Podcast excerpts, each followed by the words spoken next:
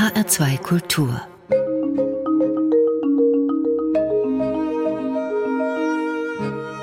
Doppelkopf Heute am Tisch mit Martin Herrmann, Gastgeberin ist Regina Oehler. Dr. Martin Herrmann ist Arzt, er ist Coach und Unternehmensberater, er berät große Organisationen bei Veränderungsprozessen, aber genauso auch NGOs, also Nichtregierungsorganisationen. Und er ist klug. Er ist Gründungsmitglied und Vorsitzender von Klug, der Deutschen Allianz Klimawandel und Gesundheit. Schön, dass Sie sich Zeit nehmen für das Doppelkopfgespräch. Hallo nach München, Martin Herrmann.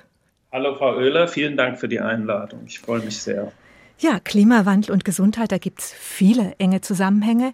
Sie, Martin Herrmann, sagen immer wieder, die Klimakrise ist ein medizinischer Notfall.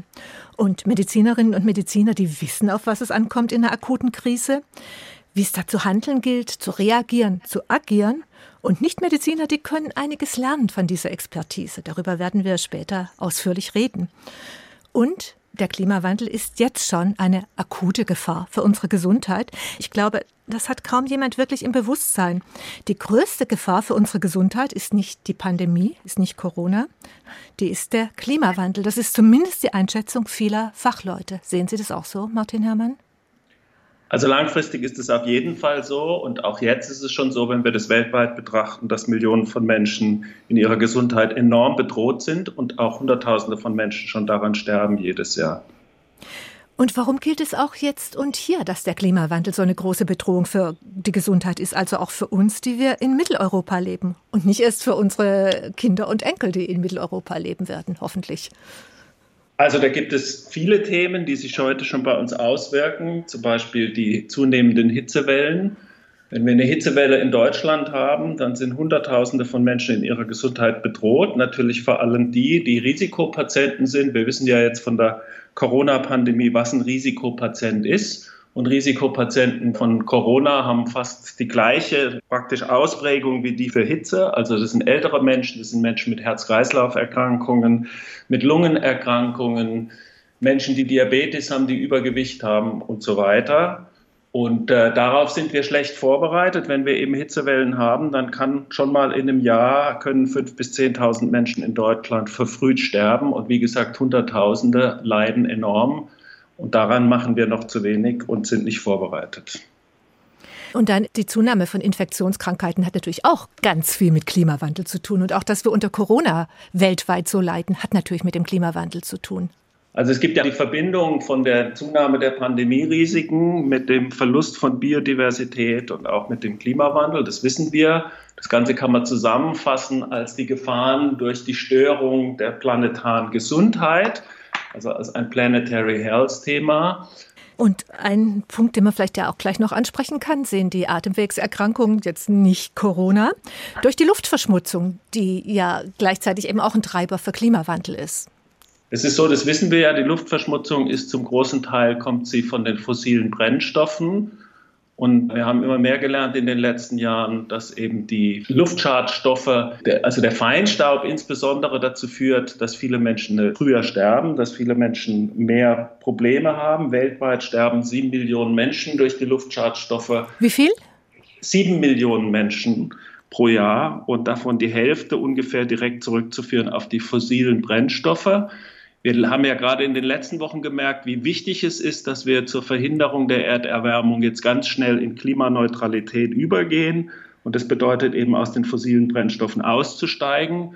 Deswegen wird es auch, je schneller wir das tun, desto schneller haben wir eine Verbesserung der Gesundheit von Millionen von Menschen bei uns, aber natürlich auch auf der ganzen Welt.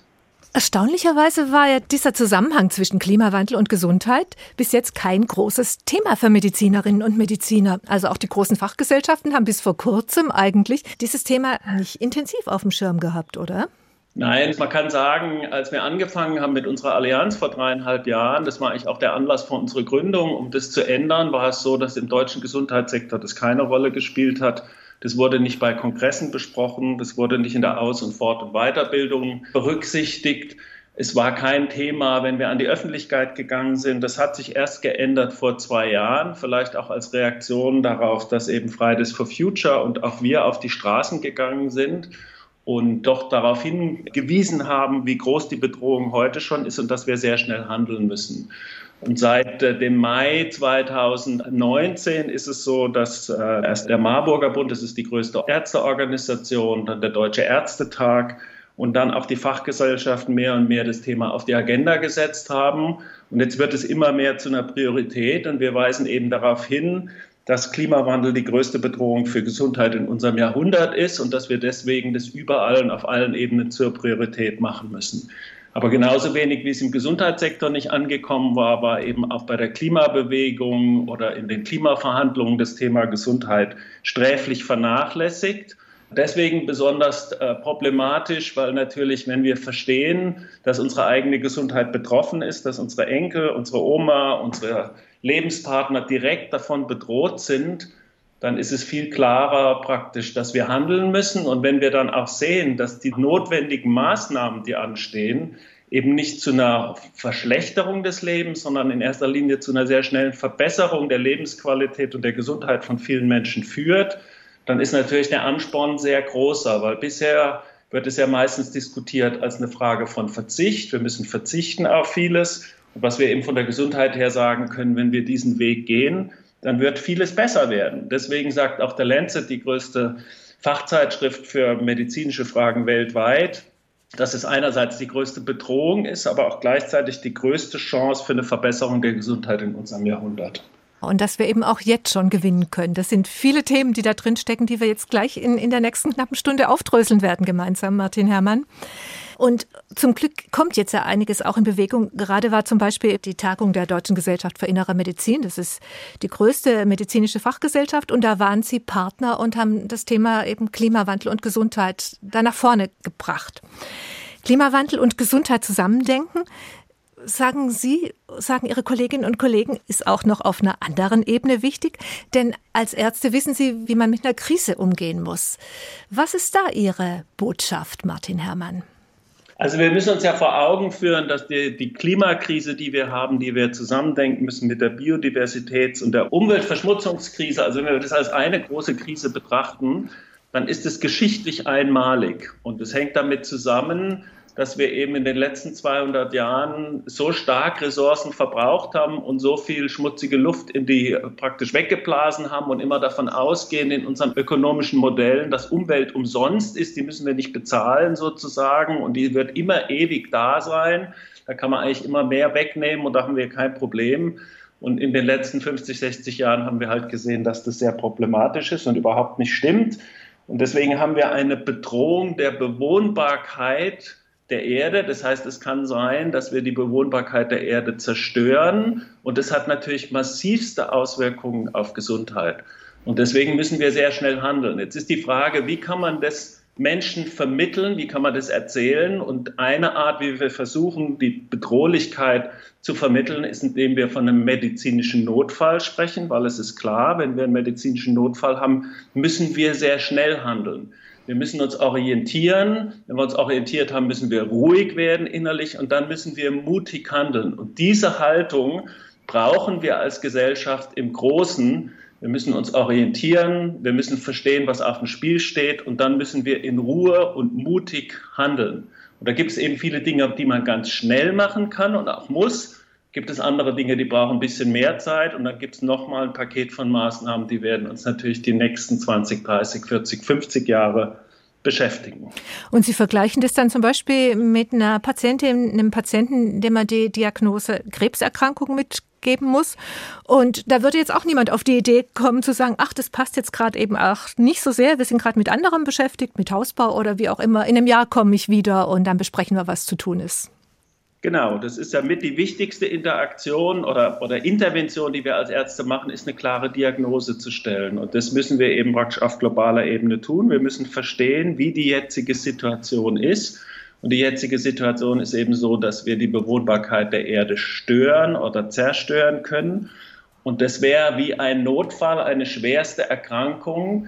Und dann müssen wir miteinander darüber reden und müssen anerkennen, dass diese Gefährdung besteht. Und dann müssen wir eben die Schritte, die möglich sind, einleiten und entschlossen handeln. Was, glaube ich, der wichtige Punkt ist, dass bis vor kurzem auch die Politik mehr oder weniger uns vermittelt hat, wir könnten diese Veränderungen angehen, ohne dass sich irgendwas in unserem Leben verändert. Und das ist natürlich Unsinn. Es ist klar, wenn Sie eine schwere Bedrohung vor sich haben, dann müssen Sie Maßnahmen ergreifen, wo praktisch in manchen Bereichen auch kein Stein auf dem anderen bleibt. In vielen anderen Bereichen wird es natürlich nicht so große Veränderungen geben. Aber wir müssen mutig an das rangehen. Und genau dieses Denken, wir könnten jetzt noch warten und erst in Urlaub fahren und wir warten, bis die Ökonomie so gut ist, dass es dann gerade reinpasst, das ist natürlich grob fahrlässig und da können wir als Mediziner eine große Rolle spielen, zu klären, warum jetzt gehandelt werden muss. Ja, man kann auch bei einer schweren Infektion, kann man auch nicht sagen, jetzt fangen wir mal mit einer geringen Dosis an, so ungefähr, und dann schauen wir, wenn wir genügend Mittel haben, dass wir hinterher dann nachziehen das geht einfach nicht. Wir müssen jetzt alles in die Waagschale lenken, um umzusteuern und die Dinge, die vor uns liegen, anzugehen, aber eben auch in dem Bewusstsein, dass es uns dann sehr viel schneller besser gehen wird und dass es auch ökonomisch betrachtet das Beste ist, jetzt entschlossen zu handeln. Je später wir anfangen, desto teurer wird es und desto mehr Folgeschäden haben wir schon wo wir dann gar nichts mehr machen können bei diesen Folgeschäden. Und das Bild der Krebskrankheit passt eben auch ganz gut, dass es Momente gibt, wo man kurativ eine ganze Menge erreichen kann. Und wenn man diesen Zeitpunkt verpasst, dann zum Beispiel ist eine Operation vielleicht gar nicht mehr sinnvoll. Zum Beispiel. Deswegen spricht man ja auch, das haben wir jetzt auch in der Corona-Epidemie gesehen, es gibt Interventionsphasen, in denen man noch was bewegen kann. Und wenn man die verpasst, dann sind bestimmte Schädigungen irreversibel. Und das müssen wir auf jeden Fall verhindern. Deswegen ist es jetzt sehr wichtig, und das ist ja jetzt auch nochmal bestätigt worden durch das Urteil vom Bundesverfassungsgericht, dass es auch aus Gerechtigkeitsgründen, dass wir es jetzt angehen müssen. Wir können nicht sozusagen die Freiheit zukünftiger Generationen einschränken, indem wir jetzt die Dinge aufschieben. Wir müssen also ganz schnell umdenken, ganz schnell handeln und da können alle auch beitragen, indem sie sagen, jawohl, wir wollen das.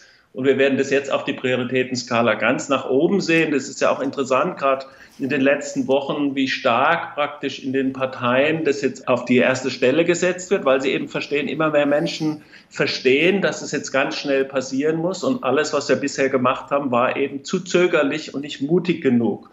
Deswegen wird es auch wichtig sein, dass Sie vor der Wahl ja, jetzt mit Abgeordneten sprechen, sich in der Politik irgendwie einmischen und mit den Leuten äh, sprechen und vermitteln, egal welche Partei Sie dann wählen werden oder wo Sie Anhänger sind. Es muss auf jeden Fall ganz oben auf der Agenda sein und der Wettbewerb muss eher darum gehen, wie können wir noch schneller, noch mutiger die notwendigen Änderungen anstoßen, als es möglichst lange auszubremsen. Und wie wir vom Wissen und Spüren der Notwendigkeit zum entschiedenen Handeln kommen können, darüber werden wir gleich ausführlicher reden. Aber jetzt ist erstmal Zeit für die erste Musik, die Sie für unsere Sendung mitgebracht haben. Martin Herrmann, was erwartet uns gleich? Also wir fangen an mit Karl Berger. Das ist ein deutscher Jazzmusiker, der seit langem in Amerika lebt mit dem Stück Still Point von der CD Still Point. Karl Berger ist der Onkel meiner Frau, ist ein fantastischer Jazzmusiker und ein begnadeter Improvisateur.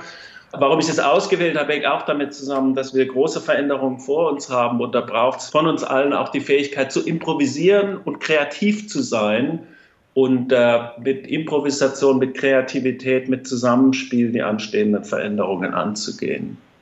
Karl Berger and Friends, Still Point.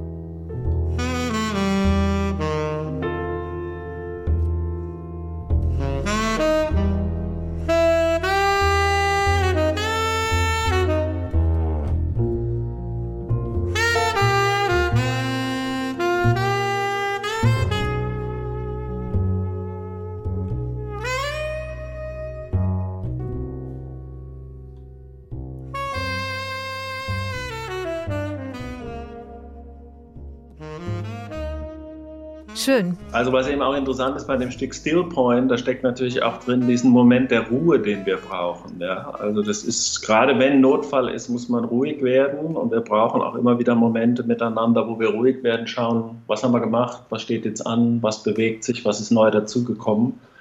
Das ist ja etwas, was wir in, unserer, in unserem Zeitgeist sozusagen oft verloren haben, diese Besinnung die es auch braucht, um dann gut zu handeln.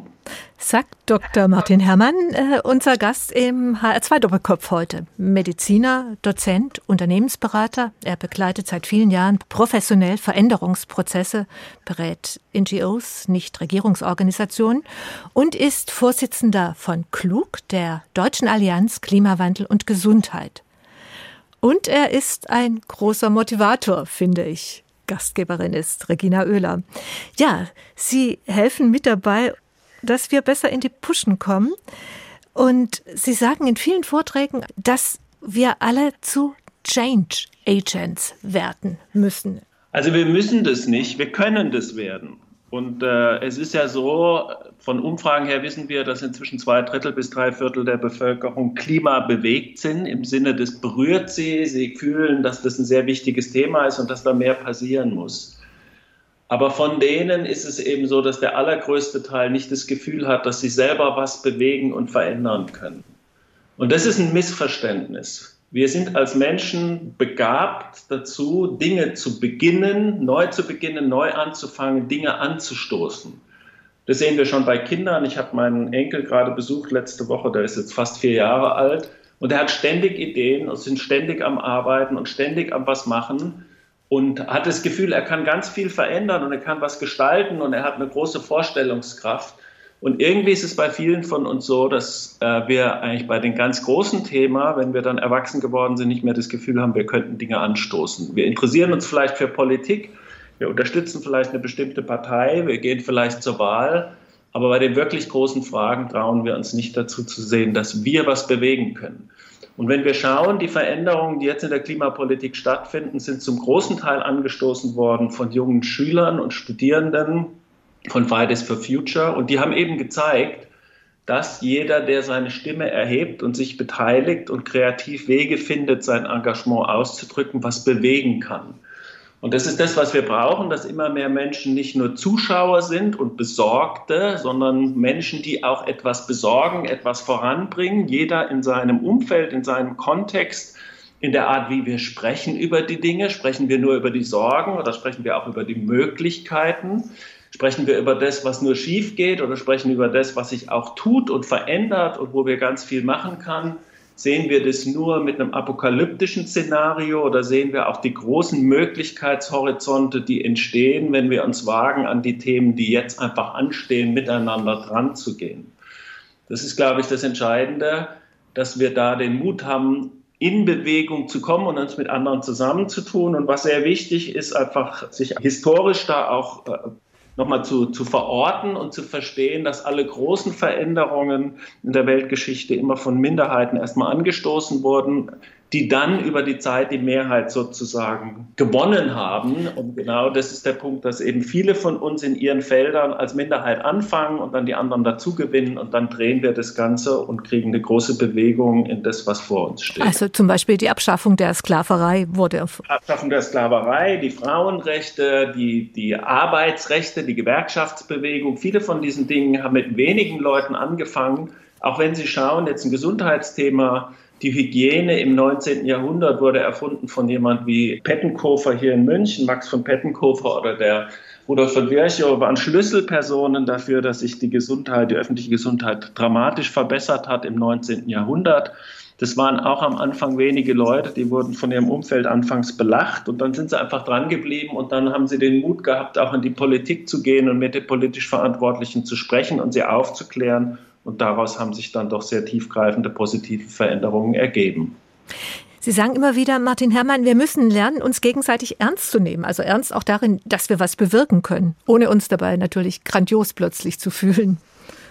Ganz genau. Das ist wichtig, dass wir gegenseitig uns ernst nehmen, eben indem, dass wir Menschen begabt sind zum kreativen Handeln, zum mutigen Handeln und dass, wenn wir das tun miteinander, das auch was sehr Schönes ist. Wenn man mit anderen zusammen was bewegen kann, das ist mit einer der schönsten Erfahrungen, die es gibt. Und es ist wichtig, das wieder in unser Leben hineinzubringen, bei diesem Thema, aber natürlich bei vielen anderen Themen auch. Ist auch eine der sozusagen Dinge, um die wir uns kümmern müssen. Wir sind zur Konsumgesellschaft geworden und am besten sozusagen dann in der Konsumgesellschaft, wenn wir eben sehr viel konsumieren und nicht mehr uns selber als Handelnde sehen. Und davon müssen wir loslassen und auch vielleicht bewusster darüber werden, was wir und wann wir konsumieren, dass wir das nicht delegieren an die Marketingabteilung, deren Zielobjekte wir sind, sondern dass wir mehr wieder selbstgesteuert miteinander die Dinge in die Hand nehmen und uns auch auf das konzentrieren, was wir im Wesentlichen brauchen und nicht praktisch, dass wir jeden Wunsch, den wir irgendwann mal haben könnten, erfüllen müssen. Das macht uns nur verrückt. Sie sprechen auch ganz gezielt Medizinerinnen und Mediziner an. Sehen Sie sich da als Mediziner mit einer besonderen Verantwortung, weil Sie so einen direkten Kontakt zu vielen, vielen Menschen aus ganz unterschiedlichen sozialen Kontexten haben? Also ich denke schon, wir als nicht nur als Mediziner, sondern als Gesundheitsberuf, also es ist genauso für Pflegekräfte oder für Physiotherapeuten oder Psychotherapeuten, alle, die im Gesundheitsberuf arbeiten, haben natürlich eine besondere Verantwortung für Gesundheit. Und wir haben eine Verantwortung, das auszusprechen, was wir wahrnehmen, nicht nur zum einzelnen Menschen, sondern auch zu Gruppen von Menschen und auch zu einer Kommune oder eben auch in die Politik hinein. Und äh, es ist so, wenn wir diese Aufgabe ernst nehmen, dann ist es klar, dass wir uns um dieses Thema Klimawandel und auch genauso um die Biodiversität kümmern müssen und dann das an die Menschen, mit denen wir zusammenarbeiten und für die wir verantwortlich sind, auch da, wo es hingehört, herantragen. Also nur als ein Beispiel, in den Praxen führen wir im Jahr ungefähr eine Milliarde persönliche Gespräche mit Menschen. In Deutschland in Deutschland. Wir haben zu tun in unseren Berufen mit Menschen aus allen Schichten. Das ist ja auch ganz unabhängig, ob jetzt der Milliardär zu uns kommt oder jemand, der von Hartz IV lebt. Ein Mensch ist ein Mensch und wenn sie zu uns kommen, dann haben wir eine Verantwortung, das Beste, was für sie möglich ist, ihnen zu geben, aber sie auch eben sehr klar zu beraten. Und deswegen haben wir da eine eine besondere Rolle, denke ich. Es ist auch so, wenn man schaut auf die Reputation von verschiedenen Berufen, dann sind eben die Gesundheitsberufe da ganz oben. Zu alleroberst kommen die Pflegekräfte, dann die Ärzte. Und dann kommen natürlich auch noch Feuerwehrleute und andere, aber da haben wir eine besondere Rolle, die wir in den letzten Jahren vielleicht zu wenig gespielt haben. Das ist auch durch die Corona-Pandemie ist es jetzt ja nochmal ganz deutlich geworden, dass das ganze Thema öffentlicher Gesundheitsdienst, also öffentliche Gesundheit, nicht nur die individuelle Gesundheit, zu wenig berücksichtigt wurde, dass wir da nachlernen und nachbessern müssen. Das ist etwas, was uns alle als Ärzte und Ärztinnen und als Gesundheitsberufe bewegt und wo wir in den nächsten Jahren auch sehr viel Veränderungen sehen werden. Sie motivieren dazu, da mutig an die Arbeit zu gehen. Und äh, wenn man Ihren Lebenslauf liest, äh, Dr. Martin Herrmann, dann könnte man fast glauben, dass Ihnen das Motivieren ein bisschen in die Wiege gelegt worden ist. Sie sind 1957 in Heidelberg geboren und Sie sagen selber, Sie kommen aus einer Pfarrerdynastie. Ja, das ist so. Also bis zu meinem Urgroßvater gibt es da in jeder Generation mindestens einen Pfarrer. Bei meinem Vater war es so, dass in seiner Generation waren das drei Theologen. Eine Schwester war Diakonisse und eine Schwester von ihm war mit einem sehr berühmten Theologieprofessor verheiratet. Also da war eine ganz große Gruppe. Und äh, ich bin selber aufgewachsen eben in einem Pfarrhaus in der Nähe von Heidelberg und wir waren acht Kinder, davon sechs Jungs. Und an welcher Stelle stehen Sie? Ich bin die Nummer sechs, also eher weiter hinten. Vielleicht kommt daher auch mein Interesse für Komplexität sozusagen schon. Wie finde ich mich da zurecht in dieser riesigen Familie, in diesem sehr großen Clan? Und gleichzeitig als Pfarrerskind ist man in der Gemeinde ja äh, unter stärkerer Aufsicht als andere Menschen und man bekommt früh mit, wie komplex eigentlich so eine Kommune ist. Also vielleicht kommt daher auch meine, mein Interesse an komplexen Zusammenhängen. Und hatten Sie sich auch einen Moment überlegt, Theologie zu studieren? Nein, das war für mich nie eine Option, ähm, weil ich eben äh, auch sehr kritisch der Theologie gegenüber war und auch schon als kleiner Junge mit meinem Vater über viele Dinge gestritten habe. Ich war sozusagen der Rebell in der Familie und habe eben mit ihm darüber gestritten, auch äh, wer denn nun praktisch eher in den Himmel kommen könnte. Der Christ, der so tut, als wäre ein Gläubiger oder eben ein Heide, der viel für andere Menschen tut. Solche Beispiele. Also ich habe früh auch verstanden. Aber der Begriff Heide spielte da in Ihrer Kindheit auch noch eine Rolle. Es spielte da noch eine Rolle. Das waren schon noch traditionelle Kontexte. Da war auch noch äh, praktisch die Mission ganz unkritisch gesehen und so weiter und so weiter deswegen, es war nie für mich eine Option. Ich habe aber eben dann gerade in den letzten Jahren gespürt, wie viel Positives ich doch von meinen Eltern übernommen habe, die einfach sehr stark aus ihrem christlichen Glauben in die Gemeinde hinaus gewirkt haben. Es war immer für sie die absolute Priorität, uns als Kinder zu unterstützen, eigenständige und verantwortliche Menschen zu werden, die eben auch was für die Gemeinschaft tun. Das war sehr wichtig bei uns und ich glaube, da habe ich natürlich viel Positives mitgenommen aus, dieser, aus diesem familiären Hintergrund. Mhm. Sie haben dann Medizin studiert in Freiburg, haben sich besonders dann für Psychosomatik äh, interessiert und sind dann aber eben äh, in die Unternehmensberatung gegangen, haben zum Beispiel für die globale Impfkampagne Gavi, oder ich weiß gar nicht, wie dieses Akronym sich auf Deutsch ausspricht, gearbeitet. Gavi, das ist die globale Allianz für Vaccination und Immunization, das ist die Impfallianz, die äh, daran arbeitet, dass vor allen Dingen im globalen Süden alle Kinder Impfstoffe zur Verfügung gestellt bekommen. Wir verstehen ja jetzt auch über die Pandemie, wie wichtig das ist, eine sogenannte Herdenimmunität zu erzeugen. Und mit denen habe ich vier Jahre lang intensiv gearbeitet. Ich möchte aber noch was sagen. Ich bin nicht sofort Unternehmensberater geworden, sondern habe eben nur gemerkt, dass in der Medizin Kommunikation und auch Verständnis für Organisation zu kurz kommt und habe mich dann in diese Richtung bewegt, erst mit Krankenhäusern und mit Ärzten und Pflegekräften in der Ausbildung gearbeitet. Und dann habe ich aber eben gesehen, dass das Unverständnis für die Kommunikation und auch für organisatorische Zusammenhänge ja nicht in der Medizin aufhört. Und da bin ich eben eingeladen worden, auch mit vielen anderen großen Organisationen zu arbeiten.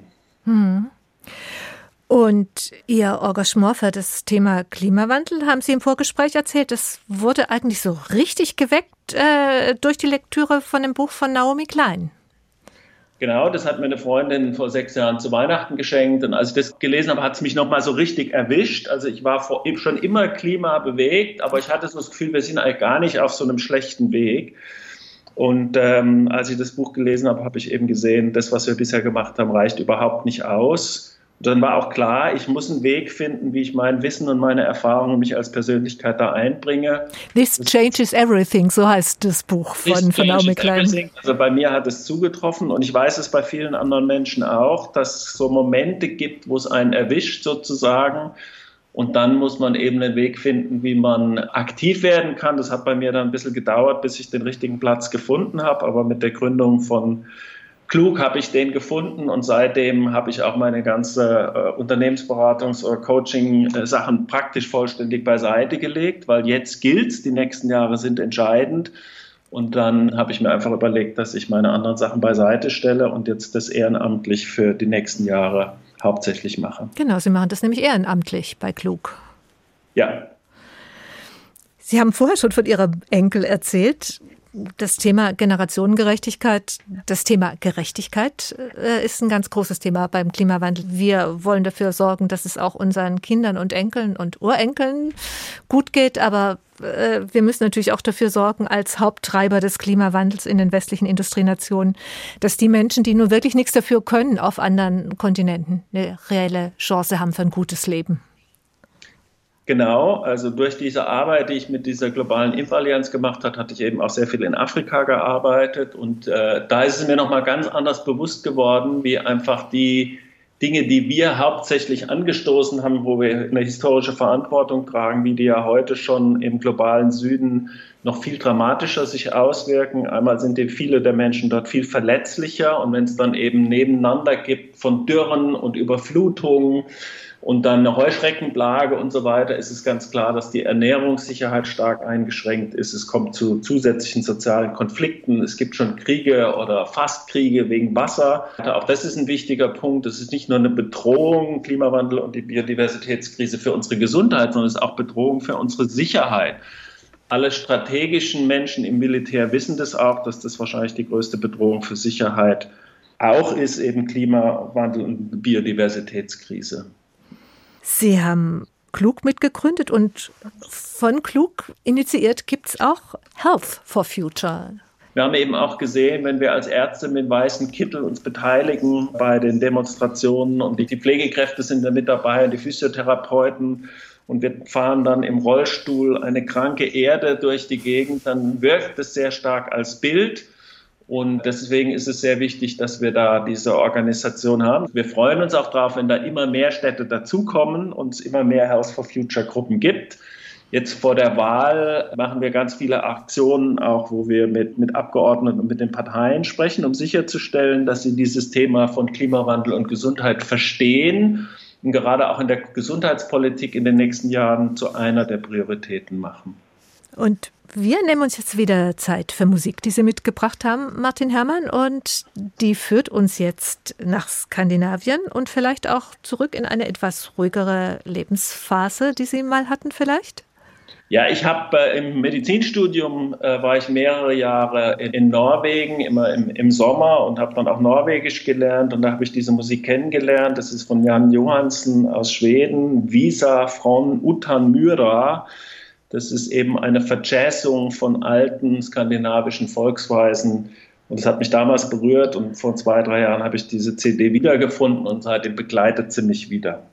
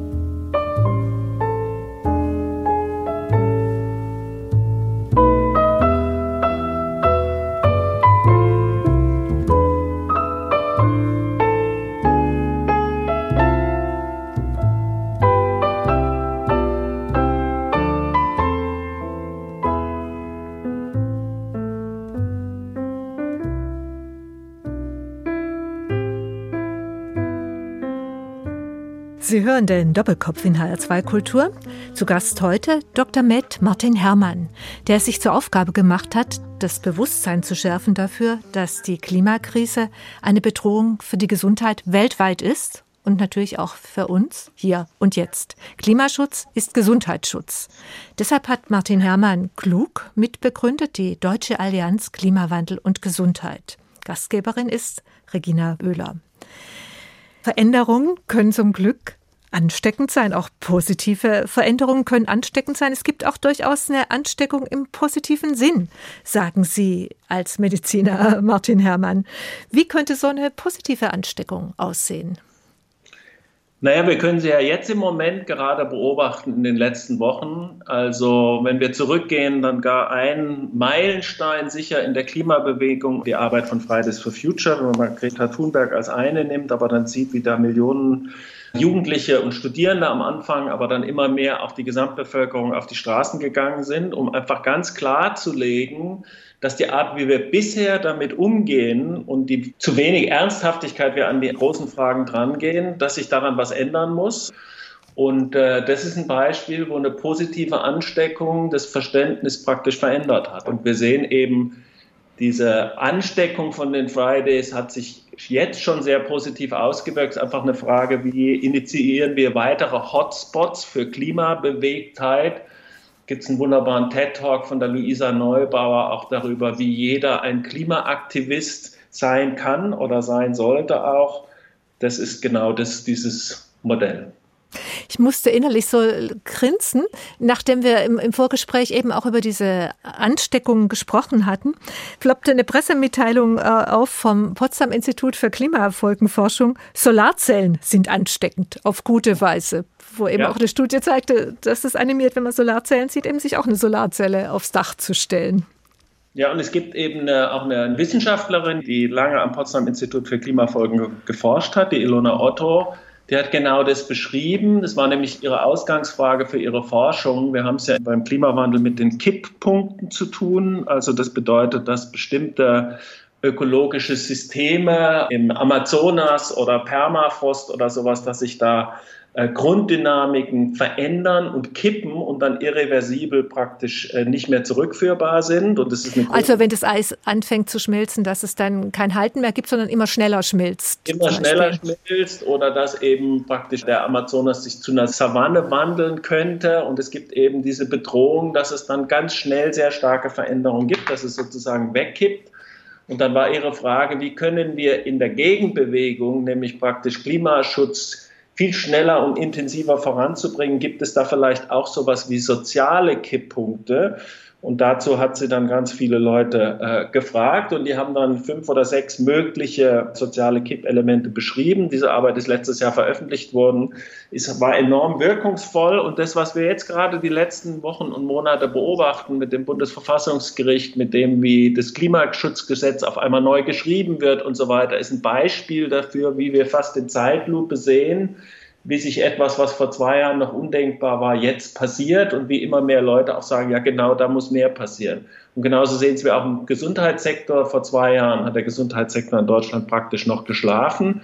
Inzwischen ist es so, dass das Thema in allen Fort-, Weiterbildungs- und Ausbildungskurricula von Ärzten und Medizinstudierenden verankert ist. Da sind wir das erste Land weltweit, bei dem das praktisch alles auf dem Weg jetzt ist.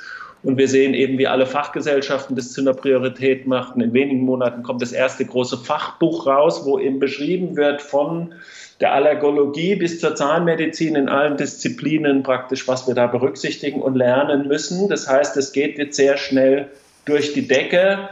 Neudeutsch würde man sagen, it's going viral. Also es ist wie ein Virus. Das macht man ja auch, wenn in Social Media was sehr erfolgreich ist, dann ist es viral gegangen. Da haben wir diese Ansteckungsmetapher ja schon mit drin. Genau, und da haben wir jetzt ja leider alle die Erfahrung gemacht, was das heißt Ansteckung, dass es eben überhaupt nichts mit einem linearen Prozess zu tun hat, sondern exponentiell passiert. Genau, nicht linear. Und genauso war es, als wir das erste iPhone irgendwo gesehen haben, da war das noch weit weg und zwei Jahre später hatte fast jeder eins selber oder dann eben ein verwandtes Smartphone. Und die Frage ist, wie gelingt uns das, da praktisch die Sachen so zu setzen, dass immer mehr Menschen aufspringen und die riesigen Möglichkeiten, die wir haben, wenn wir das jetzt angehen, zu ergreifen. Ja, nochmal, ökonomisch gesehen ist jede Euro, den wir jetzt investieren, viel besser investiert, als wenn wir ein paar Jahre warten. Es ist ökonomisch gesehen sinnvoll, es ist für die Zukunft unserer Enkel sinnvoll, es ist für uns selber sinnvoll. Wir haben sehr schnell Verbesserungen von der Gesundheit von uns und allen Menschen in unserem Umfeld. Also spricht nichts dagegen, das zu tun. Es ist natürlich enorm anspruchsvoll, weil wir sprechen nicht ohne Grund von einer großen Transformation, großen Veränderungen, die in allen Sektoren und allen Regionen der Welt stattfinden müssen, damit wir erfolgreich die Wende schaffen. Aber manche argumentieren ja, es lohnt sich nur, wenn das Ganze weltweit passiert. Mich wundert ja. diese Argumentation immer ein bisschen. Ich denke, was ich machen kann, ist, dass ich versuche, hier in unserer Gesellschaft was zu verändern.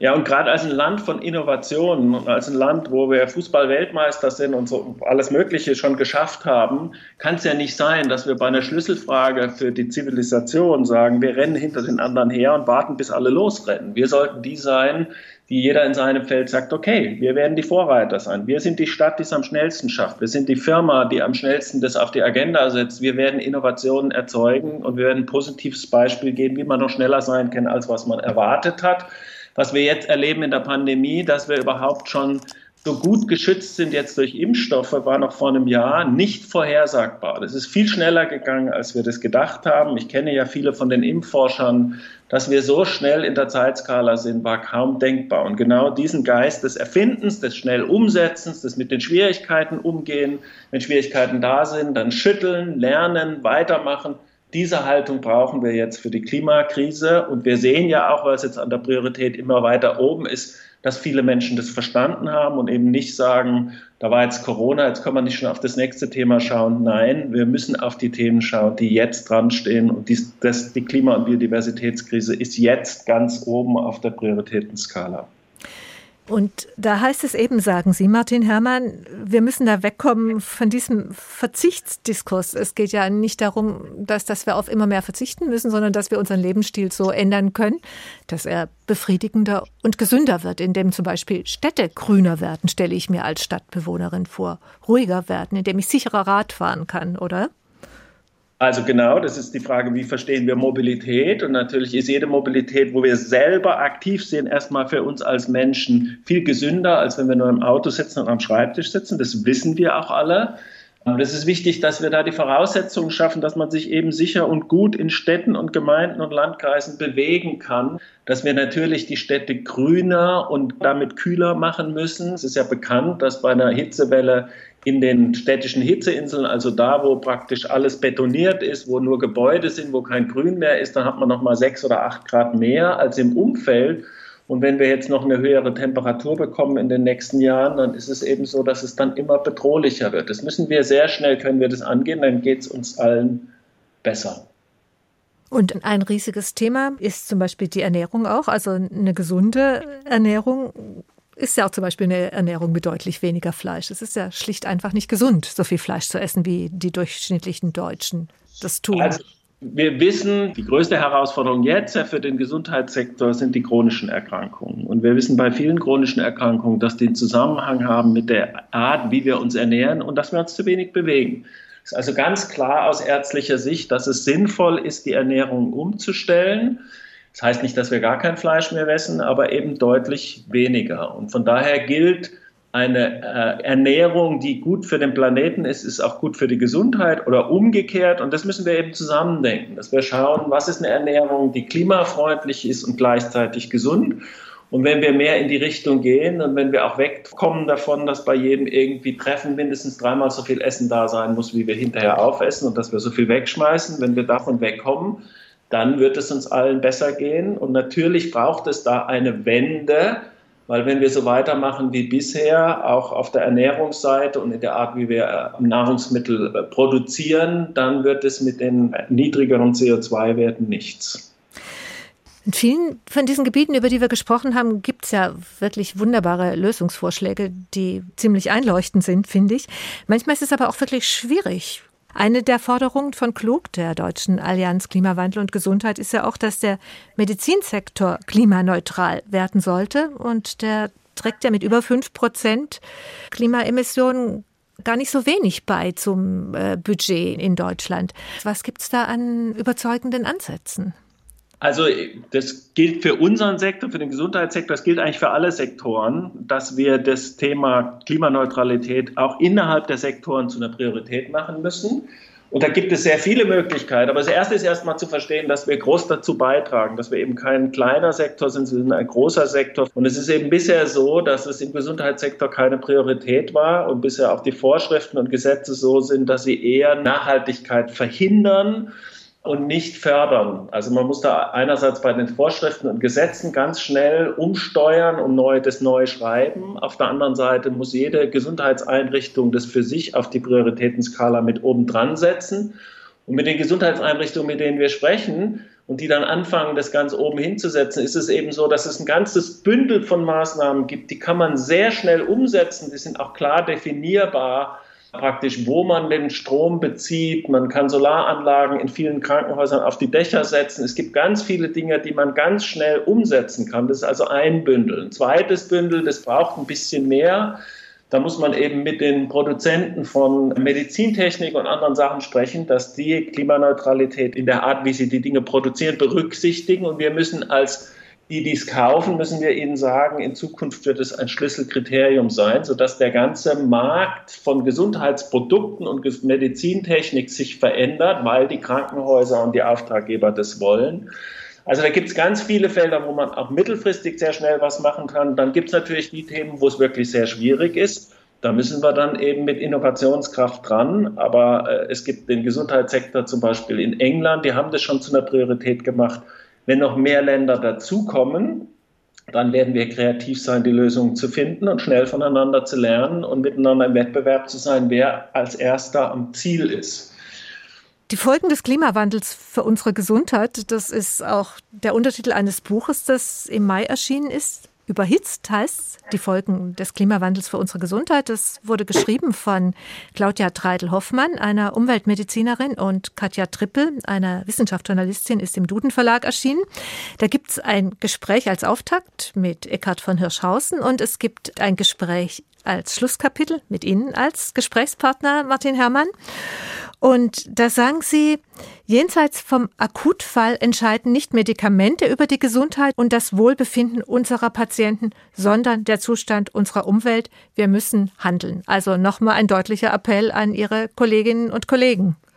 Ja, das ist einfach sehr wichtig zu sehen. Was Gesundheit bestimmt, ist einerseits praktisch unsere Fähigkeit, wenn es zu einer schweren Erkrankung kommt, zu behandeln.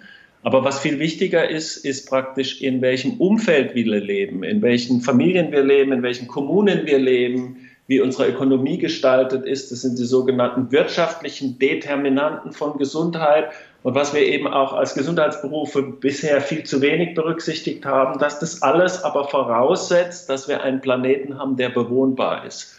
Deswegen müssen wir alle Menschen als Menschen und als Gesundheitsberufe ganz viel dafür tun, dass wir eben die planetaren Grenzen nicht mehr überschreiten und dass die Bewohnbarkeit unseres wunderbaren Planeten erhalten bleibt. Und das Schöne ist, sagen Sie im Gespräch und auch aber bei vielen anderen Gelegenheiten, Martin Herrmann, ist, dass dieser Lernweg dahin erfüllend ist. Also eine Voraussetzung ist, dass man sich wirklich auf diesen Weg macht, ist, dass wir neu verstehen, auf was für einem wunderbaren Planeten wir sind und dass wir eben, wenn ich neu verstehe, dass ich selber ja Natur durch und durch bin. Ich bin ja nicht getrennt von der Natur, ich bin Teil von der Natur und immer abhängig davon, dass praktisch die Luft sauber ist, dass ich was zu essen habe, dass es gutes Wasser gibt und, und, kann dann teilnehmen an der Natur. Und wenn man sich dann mit anderen Menschen gemeinsam aufmacht, das zu schützen, dann ist es sehr schön. Und ich kann was tun. Und das ist ja sehr wichtig, genauso auch wenn wir als Mediziner mit Patienten sprechen, wenn irgendwie eine schwierige Situation ist, dass wir einerseits klar darüber reden, was die Gefährdungen sind, aber dann auch darüber reden, was die Möglichkeiten sind und was die Patienten dazu beitragen können, was Experten dazu beitragen. Und genauso ist es hier auch. Es tut einem selber gut, wenn man die große Bedrohung sieht, wenn man merkt, man kann was bewegen. Also gerade jetzt in den letzten Monaten geht da auch noch mal ein Ruck durch alle, die klimabewegt sind und sie merken, Mensch, das bringt ja was und es geht voran. Und natürlich steht noch ein Riesenberg vor uns, aber da gehen wir jetzt hoch. Was soll man denn sonst tun? Und dazu haben Sie eine Schlussmusik ausgesucht, Martin Herrmann, die da auch ein bisschen beflügeln kann vielleicht. Ja, das ist ein Song, der mich sehr berührt. Der Eckhard von Hirschhausen hat ja auch ein Buch dazu geschrieben zu Klimawandel und Gesundheit. Und in seinem Buch kommt auch der ganze Text von diesem wunderbaren Lied von Louis Armstrong, It's a Wonderful World. Und das ist einfach was, was mich sehr berührt, immer wieder zu sehen, wie wunderbar der Platz ist, den wir haben. Und dass natürlich, wenn wir so ein Geschenk haben, so einen Platz zu haben, so ein Leben leben zu können, dass das Wichtigste, was wir tun können, ist dafür zu sorgen, dass es erhalten bleibt und dass wir diesen wunderbaren Platz weitergeben können an unsere Kinder und Enkel. Und da freue ich mich, wenn ganz viele, die heute zuhören, selber einen Weg finden, mit Mut da dran zu gehen, sich bei uns zu beteiligen, sich bei anderen zu beteiligen und einfach, dass wir das uns vornehmen, durch die Schwierigkeiten, die wir haben, da durchzugehen und einen Weg zu finden, der für unsere Kinder und Enkel dann gut sein wird. Danke, Dr. Martin Herrmann, für dieses Doppelkopfgespräch. Als Gastgeberin verabschiedet sich Regina Oehler.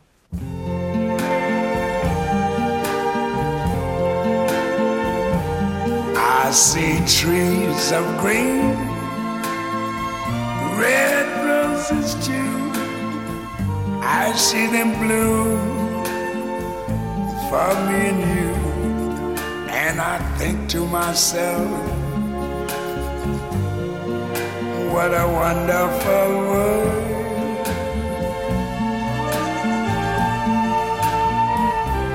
I see skies of blue and clouds of white, the bright, blessed day, the dark, sacred night. And I think to myself, what a wonderful world.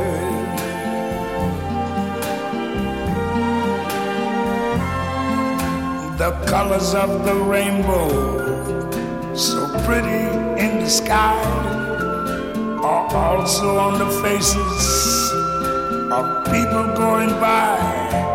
I see friends shaking hands, saying, How do you do? They're really saying I love you. I hear babies cry.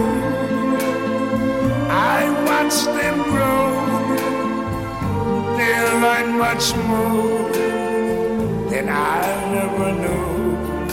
And I think to myself, what a wonderful world.